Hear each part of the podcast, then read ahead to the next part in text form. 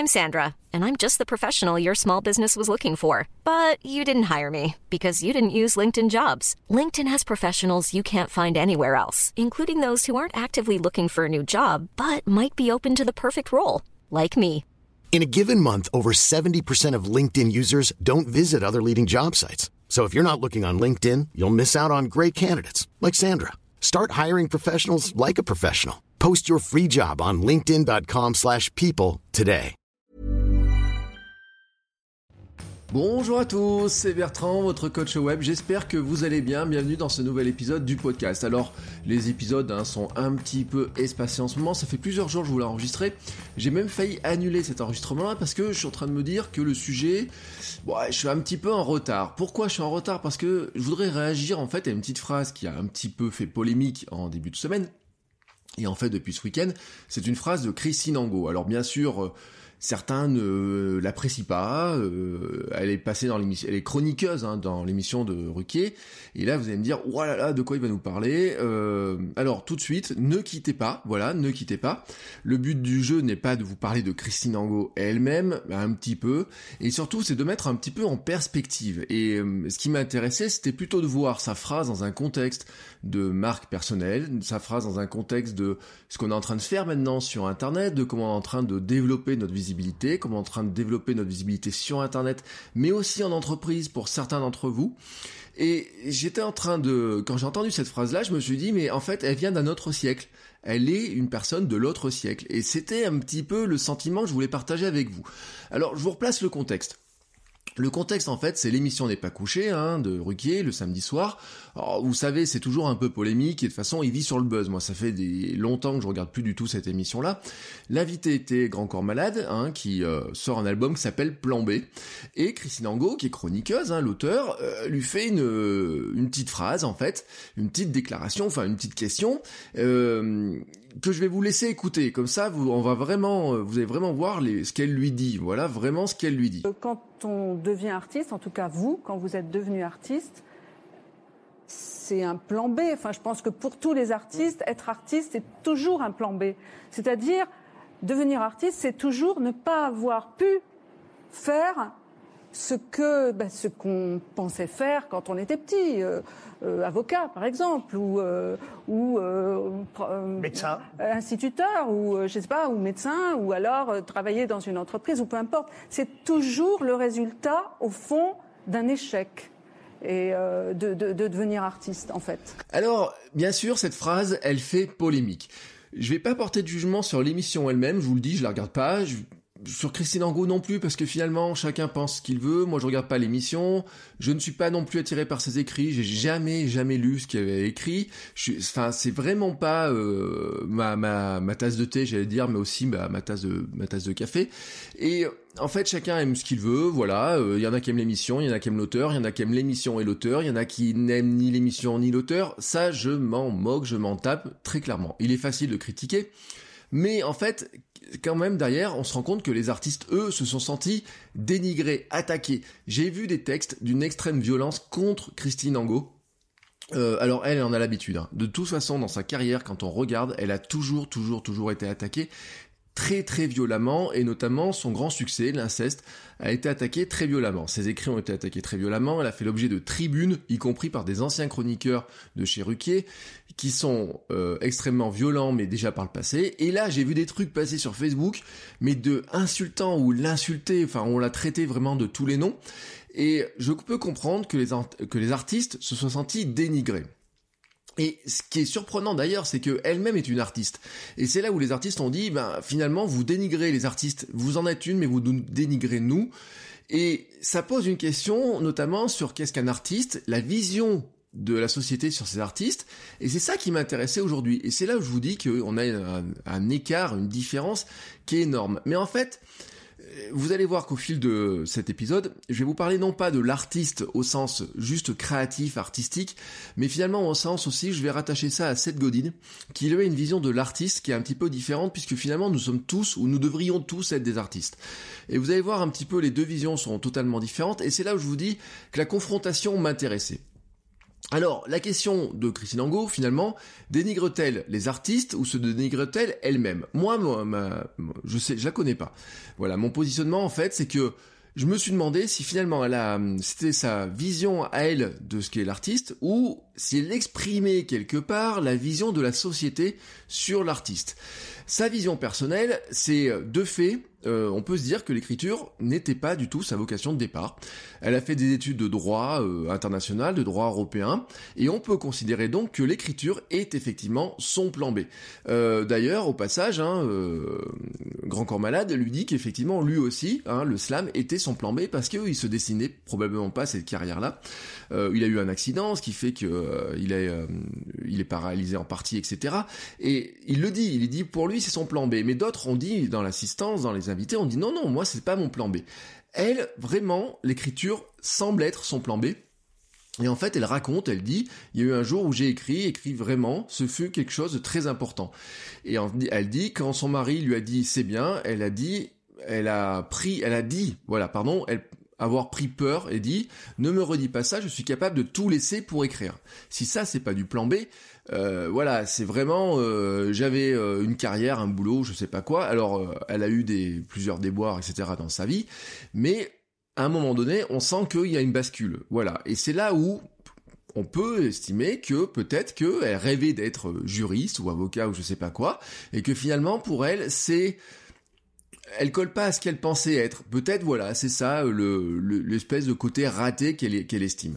Il y a un autre côté qui est intéressant dans son parcours, c'est qu'en fait, elle publie son premier roman en 1990. Mais L'Inceste, qui est le roman qui la lance, qui a été vendu à 50 000 exemplaires, lui a été écrit en 1999. C'est-à-dire qu'en fait, il s'est passé 9 ans. Dans ces 9 ans, elle a écrit d'autres choses avant. Elle a écrit 4 ou 5 romans ou des nouvelles ou des choses comme ça, qui ont été publiés ou qui ont été renvoyés par les éditeurs, etc., mais qui n'ont pas eu de succès. Et c'est finalement là où on peut se dire que son raté à elle, c'est peut-être aussi d'estimer que finalement L'Inceste, son roman L'Inceste, qui ressemble, alors je sais pas trop vraiment sa vie si c'est le cas ou pas, mais on pourrait dire que ça ressemble plus à une thérapie à page ouverte sur son enfance. Est-ce que finalement elle aurait aimé avoir le succès avec ses premiers romans, et que le succès qu'elle a avec ce roman-là, c'est un petit peu aussi une erreur, un échec, ou, vous voyez, ça ressemble un petit peu au syndrome de l'imposteur, cette histoire-là. C'est-à-dire, le syndrome de l'imposteur, c'est ce qui touche l'autodidacte. L'autodidacte, finalement, il rejette le mérite de sa réussite sur le fait que c'est pas lié vraiment au fait qu'il soit talentueux ou qu'il ait appris des choses, mais sur le fait que ce soit de la chance, ou des relations particulières, ou des circonstances particulières. On pourrait dire que quelque part, ce syndrome de l'imposteur pourrait très bien toucher Christine Angot sur cet aspect-là, de cette phrase-là, en disant que finalement, elle aurait aimé avoir du succès avec ses premiers romans, elle les a pas eus, et avec ce livre-là qui était plus, peut-être pas un roman pour avoir du succès, mais un roman pour exprimer quelque chose qu'elle avait au fond d'elle, et dont elle avait besoin de s'exprimer pour passer à une étape suivante, elle a eu un succès parce qu'il a parlé finalement à des lecteurs. Et on pourrait dire quelque part que peut-être que finalement elle estime, que une porte, sa réussite, c'était un petit peu un raté. On pourrait presque se dire, si finalement elle n'avait pas eu ce succès-là, elle serait peut-être revenue à son plan A, qui était de travailler dans le droit ou je sais pas quoi. Ça, c'est une vision, c'est ma vision personnelle, je sais pas ce qu'il en est.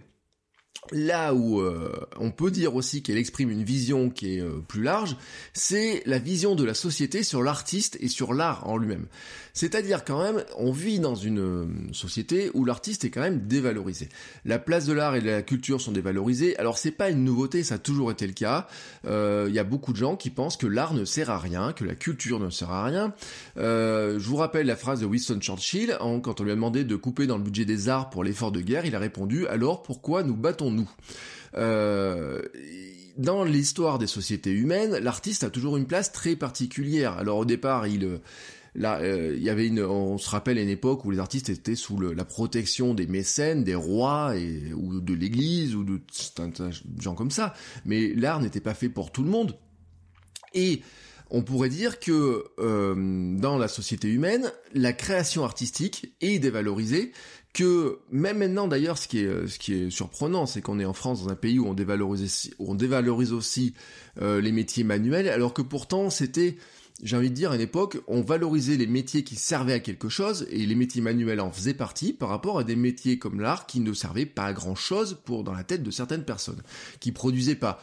Au sens, ils produisent pas, c'est qu'ils vous donnent pas à manger, ils vous donnent pas une maison, ils vous donnent pas un produit que vous pouvez utiliser. Et il faut quand même se rappeler quand même que là, si on vit dans une époque, ou en tout cas en France, pour une grande partie de la société, malheureusement pas pour tous, on mange à sa faim facilement, ce n'est pas le cas dans le monde entier, et que ce ne fut pas le cas en France pendant des siècles et des siècles, et où finalement l'homme, la première question qui se posait pour l'homme, c'était de survivre et donc de manger. La grande évolution de notre société, je voudrais pas aller trop loin là-dedans, était quand même de considérer qu'à un moment donné, le moment où on a pu faire autre chose que de chercher à manger, on a pu inventer des choses. Mais au départ, on inventait des choses que pour chercher à comment faire pour manger, pour survivre. Bon, bref. En France, la création artistique est dévalorisée, mais je pense qu'il y a beaucoup de pays dans le monde où c'est le cas. Je vous le dis, les métiers manuels sont aussi très fortement dévalorisés. Les sportifs sont dévalorisés en France aussi, hein. Si on regarde les Jeux Olympiques, on est joyeux devant les médailles, les 15 médailles qu'on a aux Jeux en Corée, mais on oublie par exemple que certains n'ont pas grand-chose pour vivre, que le gars qui fait du bobsleigh, le français qui fait du bobsleigh, pendant que d'autres ont des centres de recherche et spécifiques pour développer le bobsleigh, lui c'est ses parents qui lui ont payé son bobsleigh, hein, ça vaut 50 000 €, il peut pas se payer son bobsleigh, il a pas les sponsors pour se payer lui-même son bobsleigh, s'entraîner, faire les coupes du monde, etc. Bref, et en fait quand on regarde l'économie française au niveau du sport, on a quand même beaucoup de sportifs qui vivent avec pas grand chose, et même quand ils sont aux Jeux Olympiques, ils vivent avec pas grand chose. Il y a les stars, et puis il y a ceux à côté. Mais ça, c'est un autre sujet. L'entrepreneur, lui, on va dire qu'il est survalorisé en ce moment, hein, franchement, si vous êtes entrepreneur tout d'un coup, alors surtout si vous êtes entrepreneur à succès, mais c'est un petit peu aussi par rapport à l'artiste aussi. Le vrai problème en fait, c'est qu'il y a beaucoup de gens qui ne peuvent pas considérer qu'être artiste, c'est un métier. Ça peut être une passion, un passe-temps, c'est un divertissement, hein, mais c'est moins important que des métiers classiques, et c'est exactement ce que dit Christine Angot, l'avocat, le médecin, le plombier, voire le développeur, bah finalement ce sont des métiers qui sont plus importants. On peut rêver d'être développeur ou de faire des programmes quand on est gamin, on peut rêver de développer des jeux vidéo, on peut rêver de construire des voitures, d'être maçon, d'être je sais pas quoi, hein, chacun a sa vocation, il y en a beaucoup qui rêvent d'être vétérinaire, etc. Mais elle dit on peut pas rêver d'être artiste. Là, attention, je pense que c'est ce qui lui a attiré les foudres de beaucoup de personnes. Mais dans une société où on considère que finalement l'art ne sert pas à grand chose, bah c'est aussi une vision du monde productif, hein. On a les gens qui travaillent sérieusement, et à côté on a l'artiste. L'artiste, il a une image de glandeur, hein, c'est facile de peindre toute la journée. On a une fausse image des revenus d'ailleurs, hein. On a les stars qui gagnent des millions. D'ailleurs, ils font rien, hein, ils sont à la plage. Regardez Voici, lisez Voici, vous verrez que finalement un artiste c'est quelqu'un qui va sur les tapis rouges, qui a un gros bateau, qui va constamment au bord de la mer ou quoi que ce soit, qui met quelques photos sur Instagram maintenant. Et voilà. On a une fausse image aussi de l'intermittent du spectacle. Personne sait comment, en dehors des intermittents du spectacle, il est la galère pour un intermittent du spectacle d'avoir un contrat, d'avoir du salaire régulier, de travailler, comment ils font pour travailler, comment ils font pour vivre, etc. Toutefois, soyons honnêtes, l'artiste est quand même jalousé. Beaucoup se rêvent en photographe, en cinéaste, etc. Se disent, oh, ça doit être génial de faire de la photo tous les jours, ça doit être génial de faire du cinéma tous les jours, ça doit être génial d'écrire, passer sa journée à écrire. Et même beaucoup veulent écrire un roman, mais pour beaucoup, ça reste un plan B. C'est-à-dire que, effectivement, on dit, pendant des années, j'ai travaillé sur quelque chose qui me nourrit, je pense pas que l'art puisse me nourrir réellement, ou alors je sais pas trop comment. Donc d'abord, je travaille, et ensuite, on verra ce qu'il en est pour ma passion. C'est un vrai paradoxe aussi, parce que, quelque part, c'est valorisant d'être un artiste, mais seulement à l'artiste qui est réussi, qui est capable d'exposer, qui est capable d'avoir son travail reconnu ou quoi que ce soit. Et en fait, notre société, l'histoire de notre société, elle est remplie d'artistes maudits et affamés. L'exemple type, c'est Van Gogh, quoi. Van Gogh, souvent cité pour avoir fini fou, pauvre, avec une oreille en moins. Ses œuvres se vendent maintenant des millions, mais on dit, c'est dommage pour lui, mais quand il était de son vivant, il n'en a pas profité, et maintenant, ça se vend des millions. Et c'est là l'image de l'artiste maudit. En fait, on a cette image-là d'artiste maudit, et certains, dans leur tête, disent, de toute façon, un artiste, il est forcément maudit, affamé, quoi que ce soit, ou alors, c'est les planqués. Mais on a cette image qui est très, très faussée de l'artiste. Et donc au final, c'est pas vraiment une carrière que beaucoup de parents souhaiteraient pour leurs enfants. La musique n'est pas un métier, vous voyez ça dans je sais pas combien de films, relisez les biographies où vous avez des gens qui disent « Je voulais être chanteur mais mon père voulait pas, alors je me suis cassé de la maison » et je sais pas, vous pouvez coller ça, où il y a des films qui parlent de ça, il y a tout un tas de sujets qui parlent de ça, et vous pouvez l'avoir pour énormément de créations artistiques. Je pense que le nombre de personnes qui s'entendent dire « Tu feras de la peinture le week-end ou du théâtre le week-end mais pense à payer ton loyer avant » sont extrêmement nombreuses et ont été extrêmement nombreuses dans notre monde. Mais là où je voulais en venir, c'est que finalement, ce paradoxe ne touche pas que l'artiste. Et on pourrait le prendre au sens où finalement, il touche aussi le créateur de contenu, il touche aussi la personne qui fait de la vidéo sur YouTube, le blogueur, la personne qui a un compte Instagram et qui souhaite en vivre. Le créateur de contenu sur Internet a un peu le même statut. Soyons clairs, quand vous dites « Ouais, qu'est-ce que tu fais pour vivre ?» Si vous dites « Je suis blogueur », il y a des gens qui vont dire « T'es quoi ? T'es blogueur ?» Non, c'est pas possible. Moi, j'ai souvent des formations, je fais beaucoup de formations avec des adultes, et souvent la discussion à midi c'est, ils me disent « Ah, j'ai mon gamin, il a 13 ans, il veut faire youtubeur », et ils me disent « Qu'est-ce que je dois lui dire ?» Et il me dit surtout « Ouais, ça va bien lui passer, de toute façon, je veux qu'il ait son bac, après il aura un métier ou quoi que ce soit, ça va bien lui passer de faire ça. » Mais pourquoi ? J'en sais rien. Ça se trouve, si ce gamin a du talent, pourquoi il ferait pas youtubeur ? Pourquoi il n'arriverait pas à faire une carrière sur YouTube ? Peut-être qu'il n'y arrivera pas, il y en a 1 sur 1000 qui va y arriver, mais pourquoi il n'y arriverait pas ? En fait, on n'en sait rien s'il n'a pas essayé. Alors il me demande, moi, qu'est-ce que je leur conseille ? Alors soit le conseil pour le dégoûter, hein, ça peut être, j'ai eu le cas, soit le conseil pour finalement les pousser. Alors moi je préfère le conseil pour les pousser, et bien sûr ça déplaît aux parents, parce que ce qu'ils entendent dire c'est ouais votre gamin, peut-être qu'il fera moins ses devoirs, mais si franchement il s'éclate à faire de la vidéo, pourquoi pas ? Vous voyez, mais c'est, prenons l'e-sport par exemple. Moi quand j'étais gamin j'adorais jouer aux jeux vidéo, j'aurais jamais imaginé à cette époque-là qu'on pouvait... Enfin, j'aurais rêvé d'être payé pour jouer aux jeux vidéo. D'ailleurs, je voulais être testeur de jeux vidéo. J'avais même, j'ai même postulé dans des sociétés comme Ubisoft et compagnie, vous voyez. Et mais aussi, voilà, pour travailler pour des gens comme jeuxvideo.com, des gens comme ça, vous voyez. J'aurais rêvé d'être ça. Mais finalement, je crois que j'aimais pas assez les jeux vidéo pour ça, même si j'y passais des heures. Mais quelque part, on m'a jamais dit, et puis à l'époque c'était un petit peu inconcevable aussi l'histoire, soyons honnêtes, tu vas vivre des jeux vidéo en jouant, tu vas jouer toute ta journée. Et en fait, je pense que testeur de jeux vidéo, c'est juste un métier d'enfer. Enfin voilà, c'est juste un métier d'enfer. Les mecs qui rédigent les solus là des jeux vidéo, mais c'est un truc de fou. Enfin, c'est un truc de fou parce que il y a une course à être le premier, enfin c'est toujours un bordel monstrueux. Bref. Mais dans la tête des gens, c'est pas un métier. Voilà, c'est pas un métier. On peut pas vivre d'un blog, on peut pas vivre d'un compte Instagram.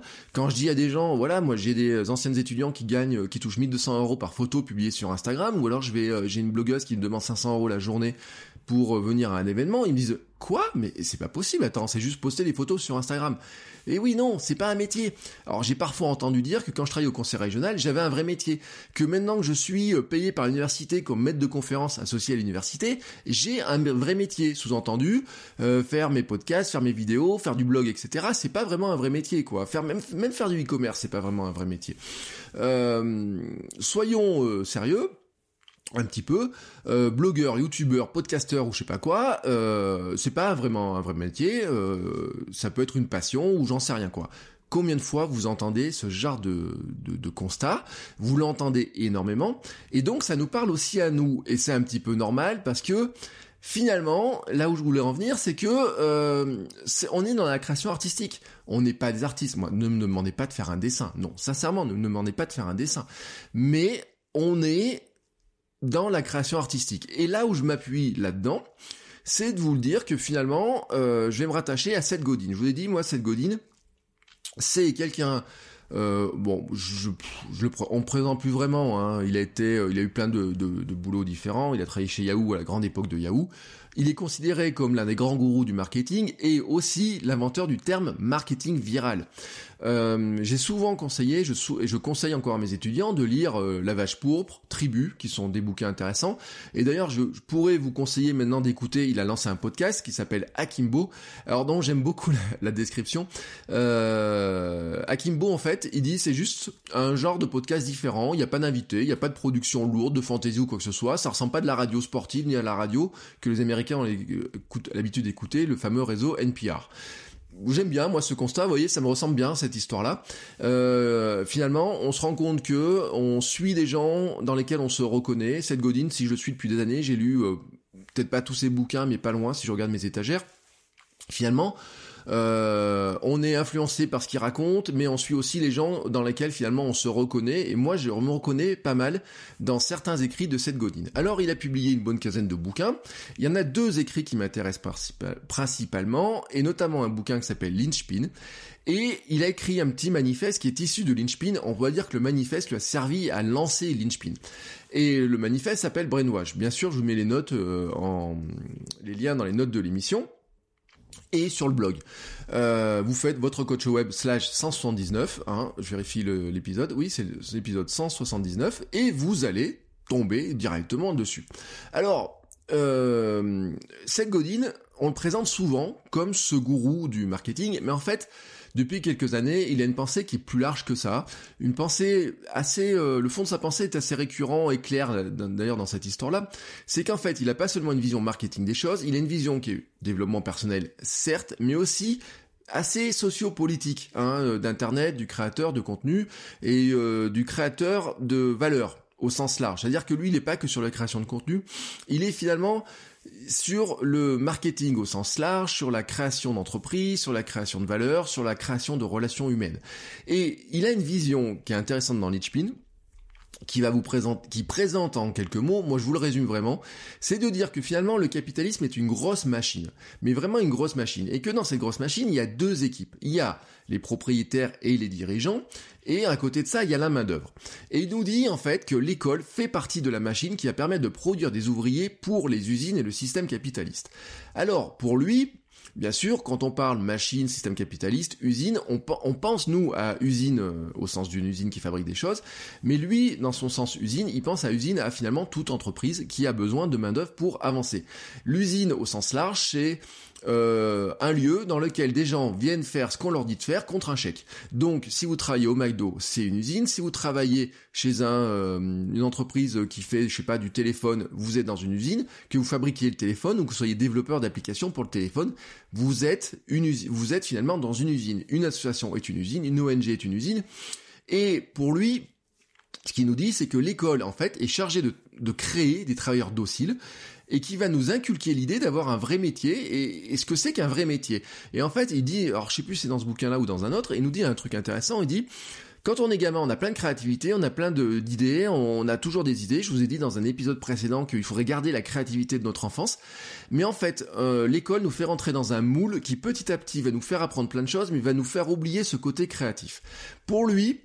l'école, mais aussi les médias font partie d'un gros système. Alors les médias au sens où ils vont véhiculer aussi l'aspect, finalement avoir un vrai métier c'est un truc important, mais aussi il faut avoir de l'argent pour vivre, le système de consommation, etc. On pourrait dire, hein, vraiment pour schématiser, mais vraiment très grossièrement, mais vraiment je fais exprès d'y aller là-dedans, c'est vous voulez vivre avec une belle maison, vous achetez des belles choses, il faut de l'argent, donc un chèque, donc un travail, donc bien travailler à l'école et suivre la ligne tracée par les autres. J'ai lu ça encore il y a pas très longtemps, ce matin, je crois, dans un bouquin que j'étais en train de lire, où une personne disait, j'ai voulu faire avocat, j'ai investi des milliers de dollars pour faire mes études aux États-Unis pour être avocat, j'ai travaillé, et au bout d'un moment... passer d'avocat à youtubeur, c'est pas facile, parce que finalement, c'était lâcher ce pourquoi j'avais investi pendant des années. Et lui, à l'inverse, il nous dit un truc, il dit, l'école devrait pas nous apprendre à être moins créatif, en fait, elle devrait nous apprendre à résoudre des problèmes intéressants. Et des problèmes intéressants, il faut de la créativité pour les résoudre. Ce qu'il nous dit, lui, c'est que il faudrait pas qu'on soit juste gavé de trucs qu'on trouve dans Wikipédia ou dans Google, mais que quelque part, on soit capable, grâce à l'école, de savoir et de comprendre et d'avoir l'imagination pour répondre à des questions pour lesquelles Google n'a aucune réponse et n'aura probablement pas de réponse. La deuxième chose qu'on devrait apprendre, c'est diriger, apprendre le leadership et non juste la docilité. Et c'est là où vous voyez la vision très sociopolitique des choses. C'est que lui, finalement, il nous dit l'école telle qu'elle est construite maintenant forme des gens qui sont formés pour aller travailler. Et lui, il imagine une école qui serait plutôt formée des gens qui seraient là pour aller travailler, mais d'une manière différente. Son idée, donc, est de proposer une 3e voie. Et c'est là où c'est intéressant, et c'est ce qu'il appelle le Linchpin. Et le Linchpin... la traduction française, c'est « Êtes-vous indispensable ?» Alors tout de suite, vous allez me dire « Ah, il n'y a personne d'indispensable, etc. » Et en fait... il vous dit un truc qui est intéressant, c'est que le linchpin, dans sa définition, c'est une modeste pièce d'assemblage qui est vendue une bouchée de pain, mais qui se montre indispensable. C'est pas forcément la pièce la plus visible, elle n'a aucun prestige, mais en fait, c'est l'élément essentiel. Il la compare par exemple à la vis qui fixe la roue à la voiture. Cette pièce-là qui fixerait la roue à la voiture, ou une petite vis qui permet de bien fixer. Si vous enlevez la vis, quelque part, il y a un truc qui marche pas. Vous avez besoin de la voiture, vous avez besoin de la roue, mais vous avez besoin aussi de la vis. Et ce qui vous dit, c'est que finalement, même dans des petits gadgets, etc., des fois, c'est pas la petite pièce la plus visible qui est la plus importante, ou en tout cas qui est indispensable. Certes, toutes les pièces seront indispensables, mais c'est l'assemblage de toutes les pièces qui fait que ça va être intéressant. Il dit en fait que si vous enlevez cette pièce-là, bah, l'ensemble ne sert à rien, et il vous incite en fait à devenir une pièce qui sert à quelque chose, au sens où si on l'enlève, il y a un truc qui marche plus. Pour lui, le linchpin, au sens de l'entreprise, ça serait finalement une personne qui fait que l'organisation, l'entreprise, a quelque chose de différent aux yeux de ses clients. Alors bien sûr, on pourrait penser aux dirigeants. Il parle beaucoup d'exemples type Amazon et compagnie, ou Jeff Bezos. Amazon ne serait pas Amazon sans Jeff Bezos, Virgin ne serait pas Virgin sans Branson, mais quelque part, il y a autre chose. Il vous dit, et là où peut-être vous allez vous reconnaître, il dit par exemple, si vous avez l'habitude d'aller acheter vos fruits et légumes chez un marchand de fruits et légumes parce que le vendeur vous donne des bons conseils, ce vendeur est le linchpin, qu'il soit le patron ou c'est un simple vendeur. C'est pareil pour le vin. Si vous allez acheter du vin dans une boutique plutôt qu'au supermarché parce que le conseil du vendeur et vous avez confiance en lui, c'est un linchpin. Si vous achetez des bouquins sur internet parce que un youtubeur, un booktubeur vous conseille de lire des bouquins, c'est un linchpin. Si vous, si vous allez dans une entreprise, ça vous coûte un peu plus cher que d'aller à un distributeur automatique de la banque ou je sais pas où pour faire des, je sais pas quelle opération, parce que vous avez confiance dans la personne que vous avez en face, c'est le linchpin. C'est, vous en avez plein, voilà. Vous avez plein de ces personnes-là autour de vous, et peut-être en êtes-vous une. Alors, est-ce que vous en rendez compte ou vous en rendez pas compte?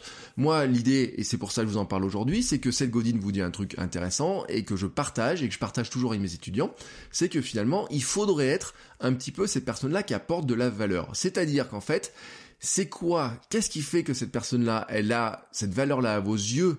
Quand vous la croisez, c'est qu'elle a établi une sorte de relation de confiance. C'est pas de l'autorité, c'est pas votre chef ou quoi que ce soit, c'est une relation de confiance qui fait qu'en fait, quand elle vous incite, quand elle vous conseille de faire quelque chose, quand elle vous explique quelque chose, vous allez l'écouter, vous allez agir en fonction de ça.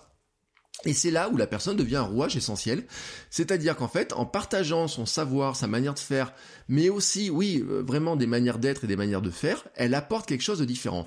Et donc, ça s'applique autant au sein d'une entreprise que, finalement, à l'extérieur.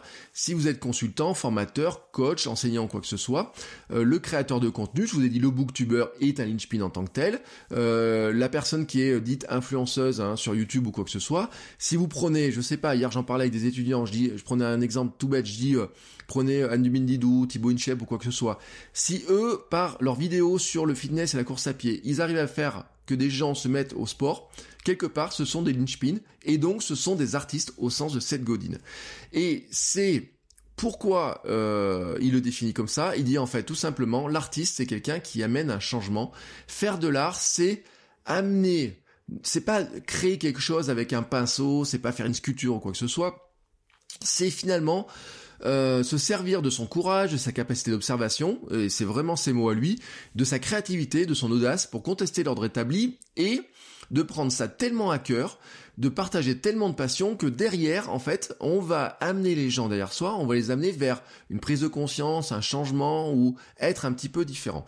Et il le dit, tout le monde peut être un artiste dans son domaine, on peut être un artiste dans son domaine. Un créatif, un vendeur de chaussures peut être un artiste dans son domaine, quelqu'un qui invente un nouveau service en ligne, un chercheur qui invente un nouveau produit est un artiste. Et en fait, c'est pas une question de métier. Il donne un exemple, il vous dit, vous pouvez être un vendeur de tofu sans être un artiste, mais vous serez un meilleur vendeur de tofu en étant un artiste, parce que l'artiste, quelque part, il va laisser une trace. Là, j'ai un exemple que j'aime bien, vous savez, j'aime bien Gary Vaynerchuk, j'en parle souvent. Je suis en train de lire son dernier livre d'ailleurs, et Gary Vaynerchuk, il y a un truc intéressant quand on regarde son histoire, c'est comment en fait, il s'était mis à faire de la vidéo pour parler de vin. En fait, on l'a découvert comme ça. C'est un gars qui se met devant sa caméra et qui goûtait des vins et qui vous donnait des conseils sur le vin. Des vins d'ailleurs qu'il vendait, qu'il trouvait pas bons, et des vins qu'il trouvait bons, mais qu'il vendait aussi sur sa boutique physique de son père, en plus la boutique en ligne. Et c'est exactement ça en fait. C'est-à-dire que vous avez des milliers de vendeurs de vin, mais il y en a peut-être qui vous laissent jamais aucune trace. Vous en avez un qui vous laisse une trace parce qu'il vous apporte des conseils. Et lui, il avait trouvé cette manière-là de le faire sur YouTube. Mais finalement, il aurait pu le faire dans sa boutique, il a juste choisi de démultiplier sa visibilité en le faisant sur YouTube à une époque où quelque part il était le premier à le faire. Et ce qui est intéressant dedans, c'est que en faisant ça, il a laissé une trace comme étant le gars qui vend du vin sur Internet. C'est comme vous, si par exemple vous avez envie de laisser votre trace comme le gars qui sait développer d'une manière des applications dans votre entreprise de telle ou telle manière, ben il va falloir le faire et montrer que vous êtes capable de le faire, mais aussi montrer la passion que vous avez dedans, pourquoi vous aimez ça, pourquoi vous pensez que c'est intéressant, etc. Et c'est là tout le discours de Seth Godin qui est intéressant, c'est qu'il vous dit, c'est la façon de faire ce que vous faites comme métier, mais c'est aussi l'interaction, qui est une relation qui est plus personnelle, plus intime. Alors ça peut être l'art de mener des réunions, de mener une équipe, de calmer un client en colère aussi. Pour lui, c'est une forme d'art. L'art de lever des capitaux pour une entreprise est une forme d'art, mais en fait, il faut avoir de la passion derrière pour faire circuler cet art-là, pour faire changer les gens. Et en fait, il y a une notion très importante pour lui, c'est que l'artiste a une relation émotionnelle. Il y a un côté émotionnel. Et vous savez que j'en parle beaucoup, c'est qu'Internet en fait est rempli d'ego, de discussions, mais aussi d'émotions. Qu'est-ce qui marche le mieux sur Internet? Ce sont les vidéos émotionnelles. Qu'est-ce qui marche le mieux comme contenu? Ce sont les contenus émotionnels. On arrive même à une saturation de contenu émotionnel. LinkedIn est rempli d'histoires de gens qui ont quitté leur boulot et qui essayent de vous faire pleurer en disant j'ai changé de boulot, tu peux le faire aussi. Moi, je veux pas essayer de vous faire pleurer sur le sort, etc. Moi, je vous partage ma vision et je vous partage un certain vécu. Mais effectivement, on pourrait le faire sur un côté émotionnel. Quand vous regardez les vidéos TED, quand vous regardez tout un tas de contenus que vous avez à droite à gauche, vous avez ce côté-là émotionnel très fort. Donc, pour en revenir à Seth Godin, il nous dit un truc, il dit ce qu'il faudrait, la logique du linchpin, c'est quoi? C'est une personne qui est passionnée par ce qu'elle fait, qui va y mettre de la créativité et qui va diffuser au plus de monde possible, c'est-à-dire en fait, c'est donner beaucoup de choses et aider beaucoup de gens pour finalement se faire une place un petit peu à part, soit dans l'entreprise, soit finalement dans son secteur d'activité. Alors, dans le bouquin, il développe tout ça. C'est un bouquin qui fait 340 pages, ou peut-être 400 pages, voilà, qui se lit très vite, hein, honnêtement, c'est que des petits chapitres, en plus, vous pouvez lire 2 chapitres par 2 chapitres, ça se lit très vite. Il a fait un manifeste qui s'appelle Brainwash, et en fait, le manifeste qui vous donnerait en fait le résumé, les 7 conseils pour arriver à devenir un petit peu ce linchpin, ou à devenir un petit peu ce que lui il appelle l'artiste, faire de l'art, etc. Je vous donne les 7 conseils dans l'ordre dans lequel lui il les met, pour vraiment, parce que je voudrais pas dénaturer, mais vous allez comprendre tout de suite que c'est un sujet dont j'ai beaucoup parlé, j'en ai souvent parlé, ça fait partie un petit peu des sujets récurrents du fil rouge. Premier, c'est connectez-vous. Mais lui, c'est pas connectez-vous au sens de se connecter forcément à des milliers de personnes. Il n'est pas dans la démultiplication des contacts. Il vous dit qu'en fait, se connecter à une seule personne et faire avancer les projets de cette personne vous rend indispensable auprès d'elle. Peut-être qu'en fait, votre boulot n'est pas d'essayer d'impacter des milliers de personnes, votre boulot est peut-être d'essayer d'impacter 10 personnes dans votre entreprise pour finalement vous faire une place spécifique dans votre entreprise. Il dit aussi d'être généreux. Le cœur de sa pensée, c'est le partage. Et ça, je l'ai dit, et il partage beaucoup. Il a un blog dans lequel il publie quasiment tous les jours, il a fait des vidéos. À côté de ça, il vend des choses, hein. Il vend son conseil, il vend des formations en ligne, il vend beaucoup de choses. Il vend ses bouquins, bien sûr. Mais il donne beaucoup. La troisième chose, c'est produire de l'art. Et là, j'en reviens à ce que je venais de dire, c'est que pour lui, l'art, c'est créer quelque chose qui change la personne qui la reçoit et qui fait une différence. Vous voyez, vraiment, hein. Je vous dis, vous faites une vidéo YouTube qui a un impact sur les gens, qui les incite à faire quelque chose de différent, vous êtes, quelque part, vous faites de l'art au sens de Seth Godin, donc vous êtes un artiste. Alors après, il dit un truc intéressant, il dit « Reconnaissez le lézard qui est en vous ». Ça veut pas dire qu'on a un lézard qui trotte en nous, il dit en fait, le lézard, c'est une partie de notre cerveau qui craint l'échec, qui craint d'être ridicule. Il faut le reconnaître, il faut le comprendre, il faut le maîtriser. Ça veut dire que, quelque part, on aurait envie de faire ça, mais il y a un truc qui nous retient. Et donc, il faut comprendre ce que c'est. Produire beaucoup. Et il dit d'ailleurs un truc, c'est que produire beaucoup est bien et très rare dans notre société. Et il dit aussi, et ça c'est vrai, et nous connaissons tous le cas, c'est qu'en fait il y a beaucoup de gens qui ont plein d'idées mais qui ne les réalisent jamais. Et moi, j'aime bien mon idée de produit minimum, de contenu minimum viable. Et en fait, on se retrouve un petit peu, Seth Godin a un petit peu la même logique. Il dit, en fait, il faut pas viser la perfection. Il faut arriver à trouver l'équilibre entre produire beaucoup et produire une certaine qualité. Et il dit un truc, il dit, faut donc produire beaucoup, mais il faut aussi accepter de se planter. Alors lui, il est super indulgent éclaireur. C'est le côté américain, c'est le côté, il se dit, l'artiste est optimiste. Hein, lui dit qu'il n'est pas perfectionniste, mais qu'il est plutôt positif par nature. Lui dit un truc qui est, et c'est là où j'en reviens à ma logique de contenu minimum viable. Il vous dit un truc assez intéressant. Il dit, en fait, faut pas bâcler, mais il faut pas viser la perfection. Et c'est pour ça que je dis, on en revient au contenu minimum viable. C'est-à-dire qu'en fait, il est nécessaire pour produire beaucoup de trouver cette espèce d'équilibre, d'accepter de se tromper, d'accepter de faire des choses qui finalement vont tomber à côté de la plaque, des choses qui seront pas réussies, mais à une condition, c'est d'accepter aussi de voir ce qui s'est passé, pourquoi ça n'a pas marché, pourquoi on s'est planté, et de réagir en fonction. C'est-à-dire, c'est pas je me plante, tant pis, je fais rien et je recommence. Non, c'est bon, ça n'a pas marché, pourquoi, comment je peux faire mieux. Et j'en reviens encore à cette histoire de contenu minimum viable, c'est exactement ça, c'est-à-dire le fait de produire beaucoup vous permet de tester, et en testant, vous êtes capable d'améliorer au fur et à mesure, de prendre des mesures correctives.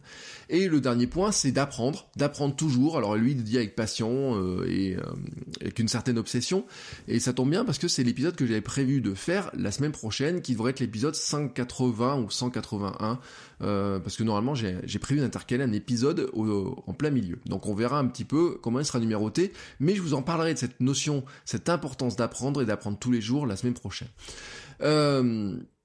Bien entendu, je vous l'ai dit, hein, tout ça vous parle beaucoup. C'est le cœur de nombreux épisodes de ce podcast. C'est un petit peu le fil rouge. Et en fait, j'ai envie de dire que être artiste au sens Seth Godin, c'est développer sa marque personnelle. C'est-à-dire développer une marque personnelle qui a du sens, de la valeur pour les gens qui sont autour de nous. C'est-à-dire que c'est là où, vous voyez, moi j'aime pas ceux qui parlent que le personal branding c'est du personal branling, en disant ouais tu te branles la nouille, sous-entendu tu te fais plaisir à ton ego mais tu sers à rien. Non, c'est pas vrai.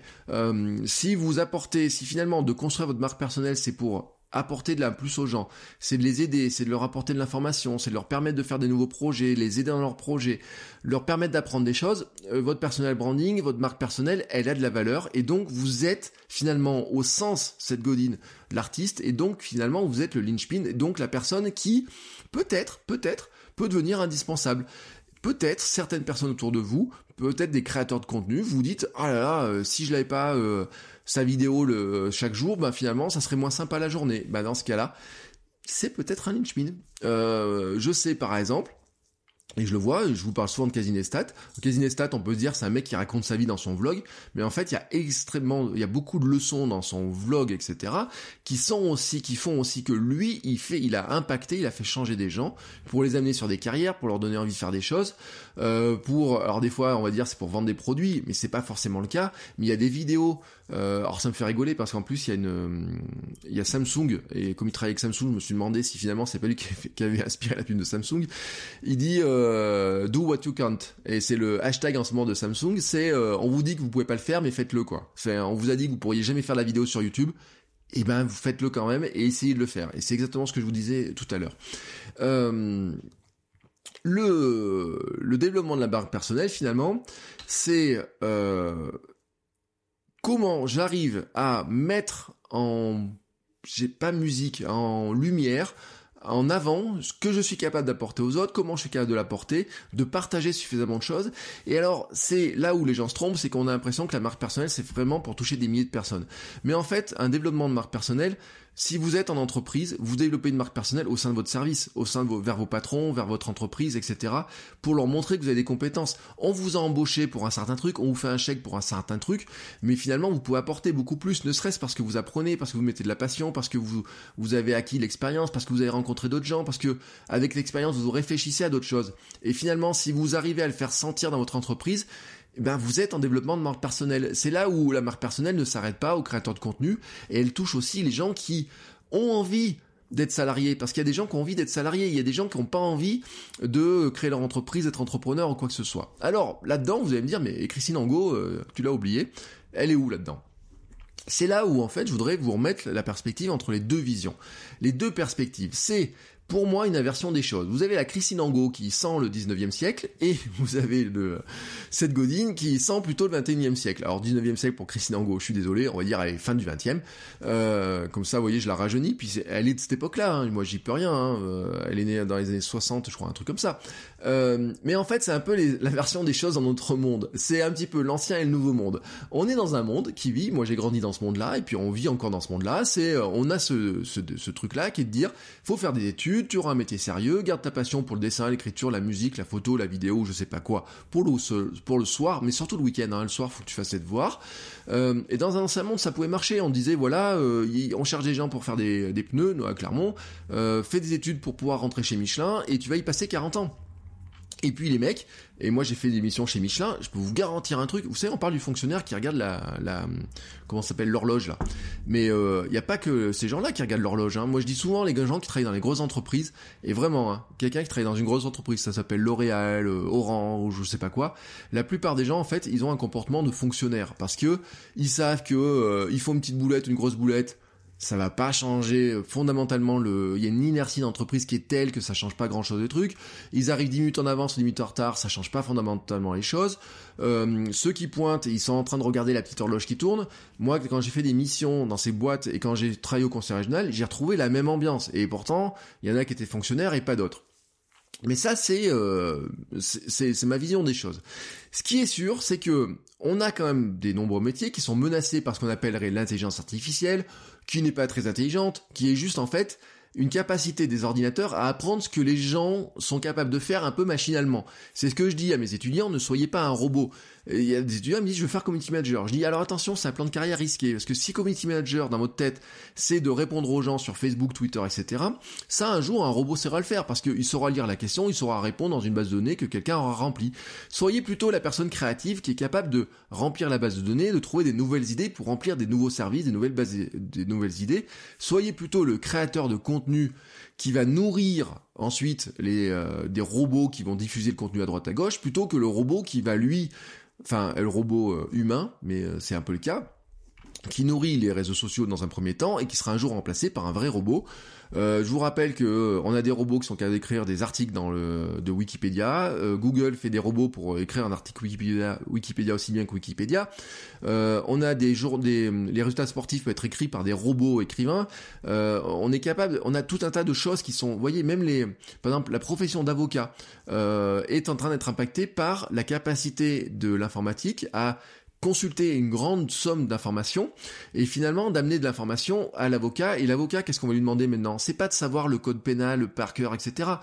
Moi, quand j'ai fait du droit, parce que dans mes études, j'ai fait beaucoup de droit, et un prof nous a dit, vous n'avez pas besoin de connaître tous les articles par cœur. Non, vous devez comprendre la logique, comment vous devez aller d'article en article, de cas en cas, et quelle est la logique de fonctionnement, le cheminement pour aller rechercher l'information là où elle se trouve.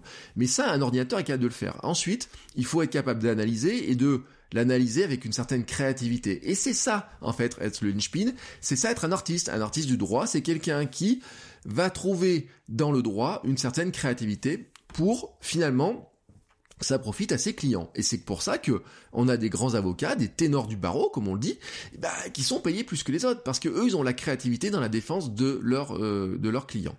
Alors, moi, je vous le dis, j'ai beaucoup de mal à former des étudiants qui soient juste des exécutants, et en fait, je veux qu'ils soient des acteurs et des créateurs. Et je leur dis, que vous soyez un indépendant ou que vous soyez en travailleur salarié, dans tous les cas, à un moment donné, il va falloir que vous ayez de la créativité, parce que sinon vous serez un jour remplacé.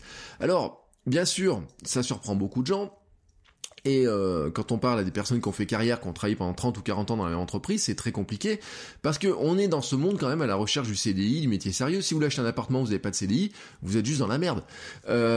C'est con à dire, mais un CDI, les gens pensent que c'est un contrat à durée indéterminée, c'est juste un contrat, oui, qui a une durée indéterminée, mais il peut se rompre très rapidement. Et on se dit, une fois qu'on l'a, c'est le confort, hein, on est tranquille, et on a sa paye qui arrive, etc. Mais en fait, les mouvements, il y a plein de choses qui peuvent arriver, hein. Une entreprise se fait racheter très rapidement, l'intelligence artificielle, le patron qui casse sa pipe et d'un coup il est remplacé par un autre, vous voyez, il y a plein de choses qui font que finalement il y a cette espèce d'inconfort.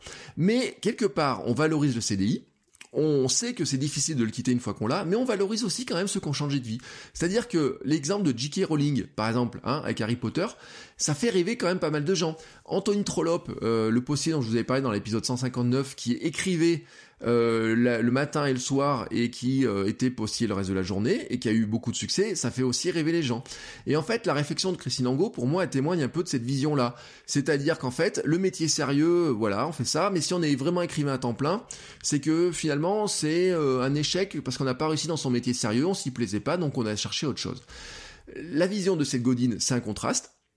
C'est-à-dire que là où Christine Angot, elle vous dit être artiste, c'est un plan B, Seth Godin, il vous dit être artiste, c'est le plan A, qui va vous permettre de vivre votre vie, de faire quelque chose qui va vous intéresser, d'être venir irremplaçable au sens où finalement vous avez un savoir que l'informatique, que des personnes qui arriveraient, etc., ne pourront pas avoir si facilement que ça. Moi, je le dis souvent à mes étudiants au propos de community manager, je leur dis c'est facile d'apprendre les réseaux sociaux, mais c'est compliqué d'apprendre la stratégie de l'entreprise quand vous êtes embauché. Votre patron est un meilleur community manager que vous dans l'esprit parce que lui, en fait, il peut vous dire ce qu'il faut mettre sur les réseaux sociaux, alors que vous, quand vous êtes embauché, vous ne pouvez pas lui dire ce qu'il doit faire comme stratégie. Lui, il a la connaissance des choses comme ça. À la limite, si vous lui apprenez à gérer les réseaux sociaux, votre patron peut être community manager, mais l'inverse n'est pas forcément vrai.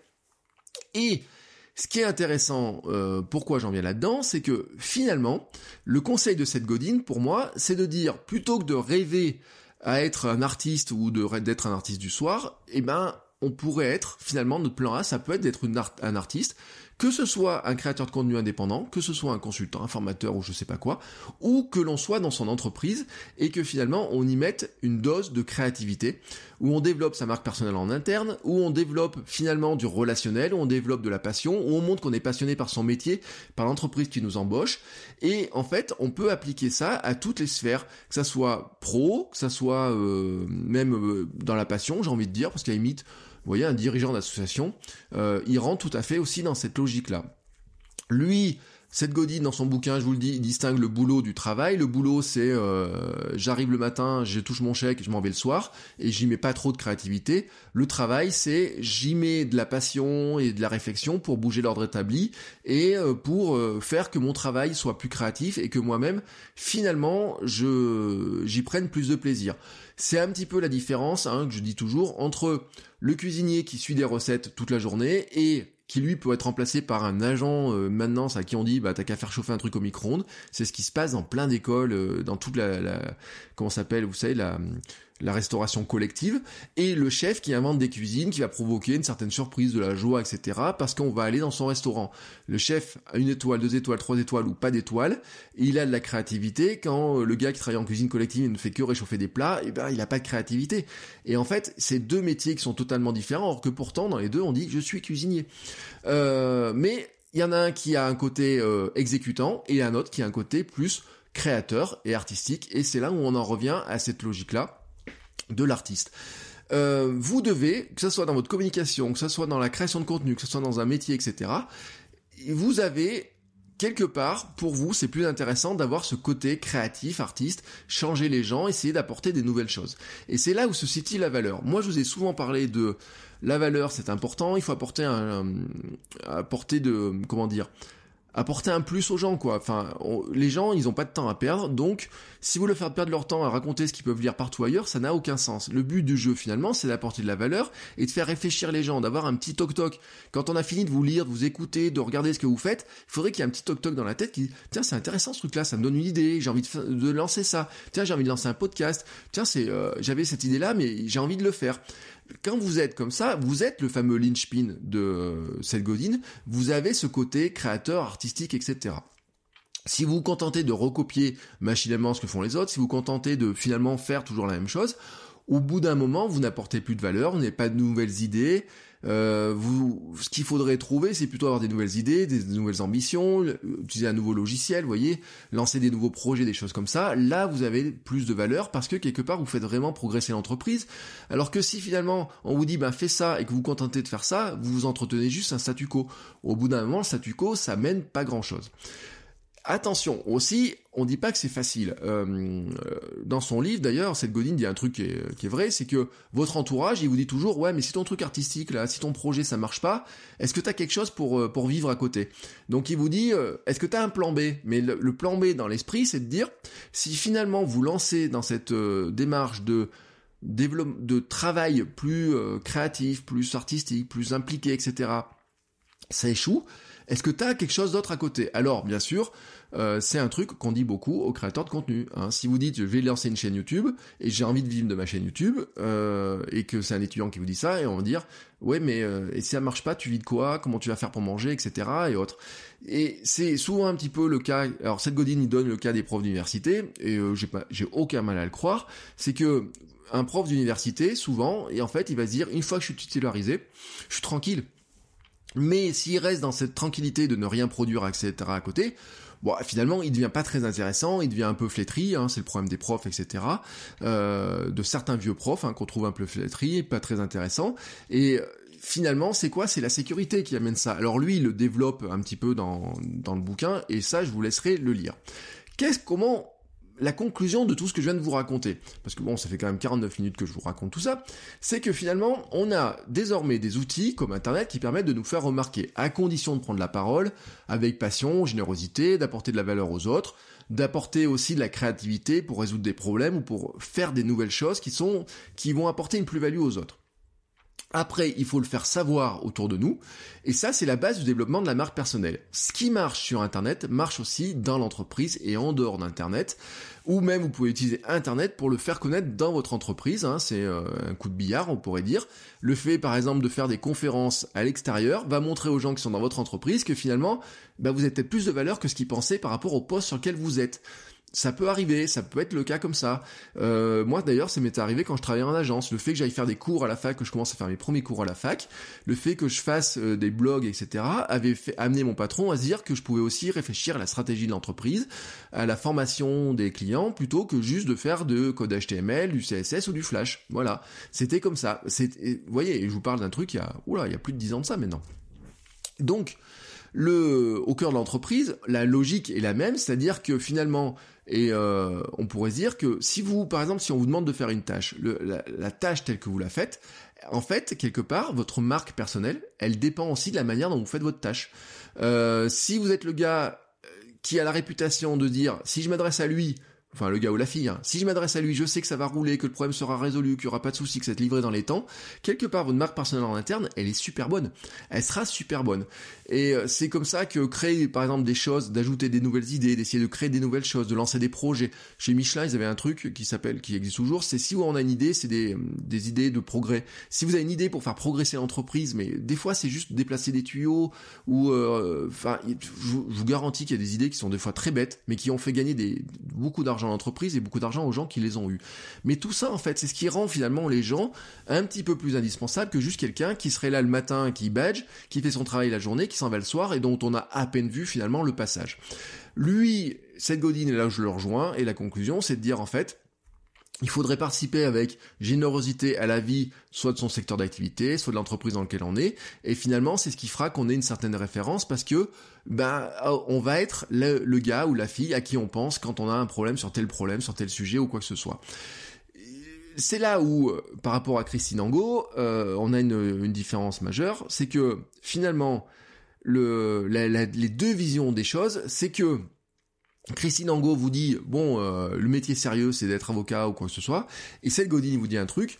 Il vous dit pas que c'est pas sérieux. Il vous dit que oui, vous pouvez aller dans ces métiers-là, mais qu'en fait, vous pouvez le faire avec une côté plus artistique. Que c'est d'abord un état d'esprit, que c'est pas juste un métier, que c'est des compétences, une démarche permanente. Il faut de la patience, il faut de l'endurance pour le faire savoir, mais que au sens de Seth Godin, en fait. On peut le faire aussi dans son métier du quotidien, c'est-à-dire qu'on n'est pas obligé juste d'attendre les ordres et les faire, on peut aussi essayer de changer un petit peu, d'avoir un impact, et que ça aura un impact aussi sur notre carrière et sur ce qu'on fait. Il rappelle quand même deux choses importantes, c'est qu'en fait, que ça soit sur Internet, mais aussi dans n'importe quel environnement, et c'est vrai aussi, il faut avoir une cible précise, vous pouvez pas impacter n'importe qui, vous pouvez pas impacter tout le monde, il y a des gens avec lesquels vous aurez plus d'impact que d'autres, et il y a des gens pour lesquels ça sera plus intéressant pour vous. Et c'est ainsi, il faut aussi avoir sa cible. Alors, Christine Angot, moi voilà, je vais pas continuer à la lire. Je pense que sa question du sa petite phrase, bon, elle représente un petit peu un état d'esprit. J'aime bien, moi, l'approche de Seth Godin. Je trouve intéressant de ressembler, de mettre les deux l'une en face de l'autre, parce que quelque part, ça montre deux visions des choses. Je la remercie, elle, hein, ça m'a permis de réviser mes classiques. Je me suis replongé dans Linchpin, de voir un petit peu, retrouver un petit peu les fondements de certaines choses. Ça m'a remis une petite piqûre de rappel. Ça m'a rappelé aussi pourquoi il y a certaines choses je l'ai fait et pourquoi j'y mets autant de passion et pourquoi je suis content d'y mettre autant de passion. Donc merci Christine Angot. Ça veut pas dire que je vais lire les bouquins. Je suis pas d'accord avec son côté artiste ou quoi que ce soit. C'est un plan B. Je suis plutôt d'accord avec Seth Godin sur le fait que être un artiste, ben finalement, au sens où lui il l'entend, c'est finalement le seul plan vraiment viable. Voilà. Et moi c'est le message que je fais passer auprès de mes étudiants. Et je la remercie aussi quand même de me rappeler de pourquoi je fais ça et comment je le fais et pourquoi je fais le podcast et pourquoi je fais plein de choses et pourquoi je suis content de le faire avec la passion que j'ai pour ça. Et finalement, je remercie aussi Seth Godin de me permettre de dire que finalement, je suis quelque part un artiste. Et oui, alors ce que je pensais pas du tout. Donc merci Seth Godin de pouvoir me permettre de dire moi que je suis un artiste et que finalement, bah, c'est mon plan A d'être un artiste. Et donc, je vous laisse réfléchir à tout ça. Et je vous dis à très bientôt pour un nouvel épisode. Ciao, ciao!